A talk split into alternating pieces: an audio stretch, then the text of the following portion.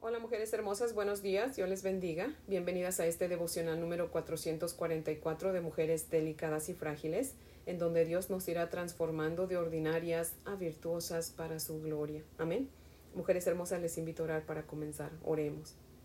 Amantísimo Señor, Dios Todopoderoso, Padre Eterno, Juez justo, misericordioso, te adoramos, te alabamos y te bendecimos, Señor.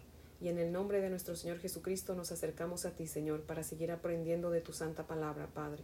Gracias por este día maravilloso que tú nos regalas, Señor. Oh Dios amado, gracias por habernos escogido desde antes de la fundación del mundo, Señor. Padre, sabemos que tú sabías, Señor, que este día íbamos a estar en tu presencia estudiando tu palabra, Señor. Gracias, mi Dios poderoso. Gracias, Señor, por todo lo que has hecho en nuestra vida, por lo que estás haciendo y por lo que harás, mi Dios poderoso. Señor, tú dices en tu palabra que aprovechemos bien el tiempo porque los días son malos. Oh Dios amado, creo que estamos siguiendo tu consejo, Señor. No hay mejor provecho para nosotras, Señor, que estar en tu presencia, que estar en tu palabra. Oh Dios poderoso, continúa arraigándonos en tu palabra, Señor. Necesitamos estar bien ancladas en ti y en tu palabra, Señor. Padre, gracias, Señor, por esta palabra que tienes para nosotros hoy, Señor, que la vamos a necesitar para poder llevar a cabo este día, Señor. Oh Dios eterno, quédate con nosotros. Por favor, ábrenos un oído y ciérranos el otro, Señor, para que cuando tu palabra entre, Señor, no se salga. Ayúdanos, mi Dios amado, para que seamos hacedoras de tu palabra y no solamente oidoras olvidadizas. Por favor, Señor, obra tu misericordia a nosotras. En el nombre de Jesús. Amén, Señor. Bueno, mujeres hermosas, si tienen su Biblia, por favor, ábranla conmigo en Deuteronomio. Vamos a continuar con nuestro estudio en los diez mandamientos. Así que vamos a leer Deuteronomio capítulo 5, verso 20 que dice, ¿cuál es el noveno mandamiento, mujeres hermosas? No dirás falso testimonio contra tu prójimo. Otra vez, no dirás falso testimonio contra tu prójimo. Este noveno mandamiento se aplica más al entorno legal, mujeres hermosas. Si una persona atestiguaba falsamente, el acusado pues podía sufrir castigos graves e incluso podía sufrir la muerte. Es por eso que el Señor dice, no darás falso testimonio contra tu prójimo. Que de hecho hoy en día sigue sucediendo. Gente que no teme al Señor y guiados por el enojo o por la envidia o simplemente por su avaricia, aceptan dinero para atestiguar falsamente en contra de alguien sin imaginar el daño tan grande que pueden causar a esas personas. O muchas veces lo hacen a sabiendas, ¿verdad? Pero que Dios juzgue, ¿verdad? Dios, Dios es misericordioso y que tenga misericordia de ellos y, ¿verdad? Que, que haga su voluntad en ellos. Pero nosotras tenemos que tener cuidado. Si Dios nos está hablando a nosotras, mujeres hermosas, es porque quiere prevenirnos. Así que tengamos cuidado de dar falso testimonio contra alguien, ¿ok? Nuestro Señor Jesucristo es el mejor ejemplo, mujeres hermosas, de lo que es que alguien atestigue en contra de uno. Hubo testigos falsos en su contra, aunque también hay que tener en cuenta, mujeres hermosas, que dar falso testimonio no se trata solamente de decir mentiras, también es dar la información correcta, pero con la aplicación equivocada, ya sea intencionalmente o sin intención, pero descuidadamente, ¿verdad? Y también de eso nuestro Señor Jesucristo es el mejor ejemplo. Acompáñenme a leer en Juan 2, por favor abran sus Biblias en Juan capítulo 2, los versos del 13 al 21. Dice la palabra del Señor así en Juan, capítulo 2, versos 13 al 21. Dice, estaba cerca la Pascua de los judíos, y subió Jesús a Jerusalén, y halló en el templo a los que vendían bueyes, ovejas y palomas, y a los cambistas allí sentados. Y haciendo un azote de cuerdas, echó fuera del templo a todos, y las ovejas y los bueyes, y esparció las monedas de los cambistas y volcó las mesas. Y dijo a los que vendían palomas, Quitad de aquí esto, y no hagáis de la casa de mi padre casa de mercado. Entonces se acordaron sus discípulos que está escrito, El celo de tu casa me consume. Y los judíos respondieron y le dijeron, ¿Qué señal nos muestras ya que haces esto? Respondió Jesús y les dijo, Destruid este templo y en tres días lo levantaré. Dijeron luego los judíos, en cuarenta y seis años fue edificado este templo, y tú en tres días lo levantarás. Mas él hablaba del templo de su cuerpo. Amén. O sea, Jesús estaba hablando de su cuerpo, no del edificio. Ahora, acompáñenme a leer Mateo 26, Mateo capítulo 26, versos 59 al 61. Mateo 26, 59 al 61 dice la palabra del Señor así. Y los principales sacerdotes y los ancianos y todo el concilio buscaban falso testimonio contra Jesús para entregarle a la muerte, y no lo hallaron, aunque muchos testigos falsos se presentaban. Pero al fin vinieron dos testigos falsos que dijeron, Este dijo, Puedo derribar el templo de Dios en tres días y en tres días reedificarlo. Aquí los dos testigos falsos dijeron que Jesús había dicho, puedo derribar el templo de Dios y en tres días reedificarlo. En Juan 2.19 Jesús dijo, destruyan este templo y en tres días lo levantaré. Y en el verso 21 nos deja bien claro que Jesús estaba refiriendo a su cuerpo, no al templo. Y no dudo ni por un segundo que cuando Jesús dijo eso se estaba apuntando a sí mismo con sus manos. Pero como Jesús les había tumbado su mercado que habían hecho dentro del templo, pues obviamente estaban enojados con él y no faltó quien que no puso atención, suficiente atención a sus palabras, fue a declarar en su contra. Y los testigos hasta le aumentaron porque dijeron templo de Dios. ¿A dónde Jesús dijo yo yo puedo derribar el templo de Dios? O sea, ellos estaban transgiversando la palabra de nuestro Señor Jesucristo. ¿Se dan cuenta cómo el contar algo sin estar seguros de que sea lo correcto puede traer consecuencias devastadoras, mujeres hermosas? Así que, mujeres hermosas, tengamos mucho cuidado de no decir cosas que no nos constan.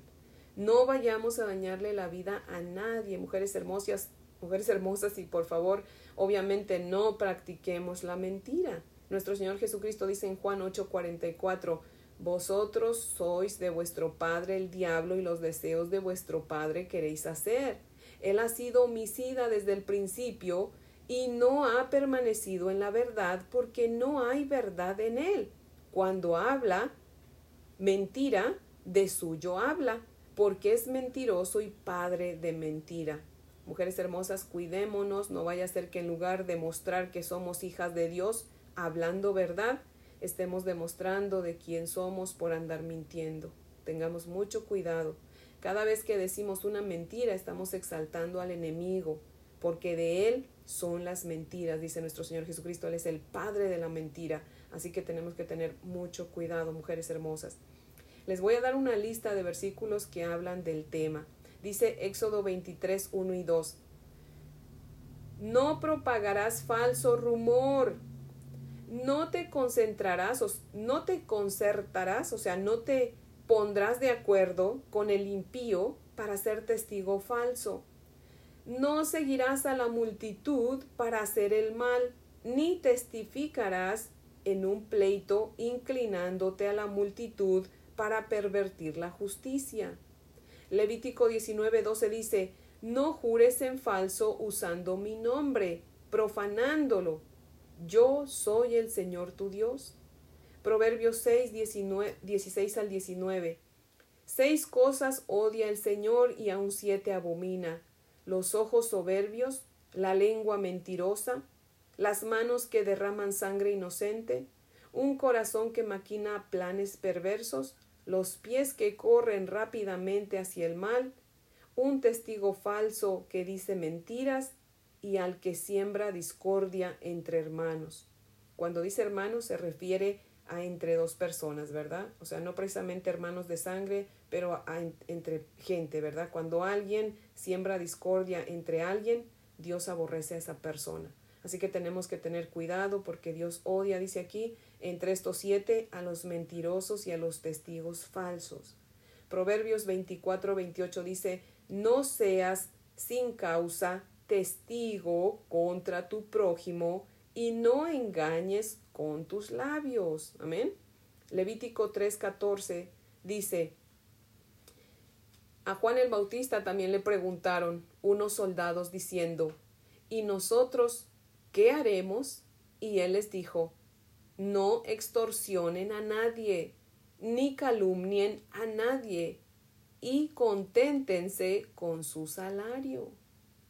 Mujeres hermosas, acompáñenme a leer Levítico 6 del 1 al 5. Por favor, abran sus Biblias en Levítico capítulo 6, versos del 1 al 5. Dice la palabra del Señor. Habló Jehová a Moisés diciendo, Cuando una persona pecare e hiciere prevaricación contra Jehová, y negare a su prójimo lo encomendado o dejado en su mano, o bien robare o calumniare a su prójimo, o habiendo hallado lo perdido después lo negare, y jurare en falso, en alguna de todas aquellas cosas en que suele pecar el hombre, entonces habiendo pecado y ofendido, restituirá aquello que robó o el daño de la calumnia o el depósito que se le encomendó o lo perdido que encontró o todo aquello sobre lo que hubiere jurado falsamente, lo restituirá por entero a aquel a quien pertenece y añadirá a ello la quinta parte en el día de su expiación. Imagínense nada más, o sea, Dios es muy eh, explícito, ¿verdad? Él nos explica bien lo que significa. Dice que si nosotros calumniamos o damos un mal, un falso testimonio, tenemos que restituir el daño. Y mujeres hermosas, es bien fácil regarla, pero qué difícil es recogerla, ¿verdad? Una vez que decimos algo, muchas veces ya no se puede restituir el daño. Así que tenemos que tener cuidado con nuestra boca, mujeres hermosas. Cuidemos nuestra boca, dice Santiago, que toda bestia se puede dominar, pero la lengua es una bestia indomable. Así que tenemos que tener cuidado, mujeres hermosas, que mejor si no tenemos nada bueno que decir o no estamos seguras de lo que vamos a decir, si no nos consta, mejor callarnos, porque hay Señor, que Dios tenga misericordia de nosotros. Y por último, dice Proverbios 19:5, el testigo falso no quedará sin castigo, y el que cuenta mentiras no escapará. Amén. Les invito a orar, mujeres hermosas. Oremos. Amado Señor, Dios juez justo eres tú, mi Padre amado. Señor, tus ojos están puestos sobre la tierra, y nadie, mi Dios poderoso, escapa de tu justicia. Señor, el impío, aparte de ser malo, es torpe, Señor, porque piensa que por cuanto no ha sufrido las consecuencias de su maldad, no las va a sufrir nunca. No conoce tu gracia y tu misericordia, Señor. No sabe que le estás dando tiempo para que se arrepienta, Padre. Pero Señor, ayúdalo a que se arrepienta. Ayuda a todas aquellas personas que practican la mentira, que practican, Señor, el dar, dar falso testimonio, Padre. Porque de lo contrario, Señor, sabemos que tu santa justicia lo enviará al infierno, Padre. Señor, líbrale del infierno, Padre. Concédele el arrepentimiento a cada persona que hace eso, Señor. Y Padre, a todos aquellos, Señor, que ya conocemos de tu palabra, Señor, que conocemos tus leyes y conocemos tus decretos, Oh Dios amado, ayúdanos, Señor, por favor, a arrepentirnos por las veces, Señor, que hemos mentido. Y por favor, Padre, arranca toda raíz de mentira de nuestros corazones, Señor. Por favor, Padre fiel. Haz de nosotras mujeres veraces, Señor, para que te exaltemos y no seamos aborrecibles delante de ti, Señor. Padre, ayúdanos a entender bien tu ley, a obedecerla y amarla, Señor, por favor. En el nombre de Jesús. Amén, Padre Santo. Bueno, mujeres hermosas, espero que tengan un día muy bendecido. Les amo en el amor del Señor.